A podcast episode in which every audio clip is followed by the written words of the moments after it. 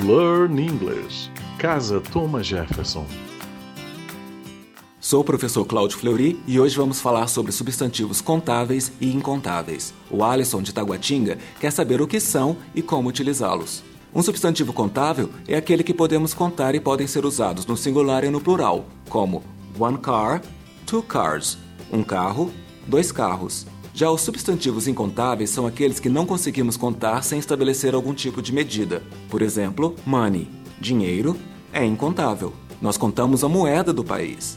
5 dólares, 5 dólares. Alguns substantivos, por exemplo, pizza, podem ser contáveis ou incontáveis dependendo do uso.